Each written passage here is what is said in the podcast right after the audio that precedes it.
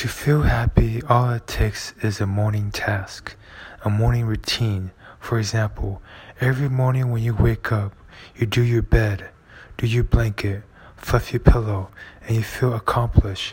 And then you say to yourself, man, that is such a good thing I just did.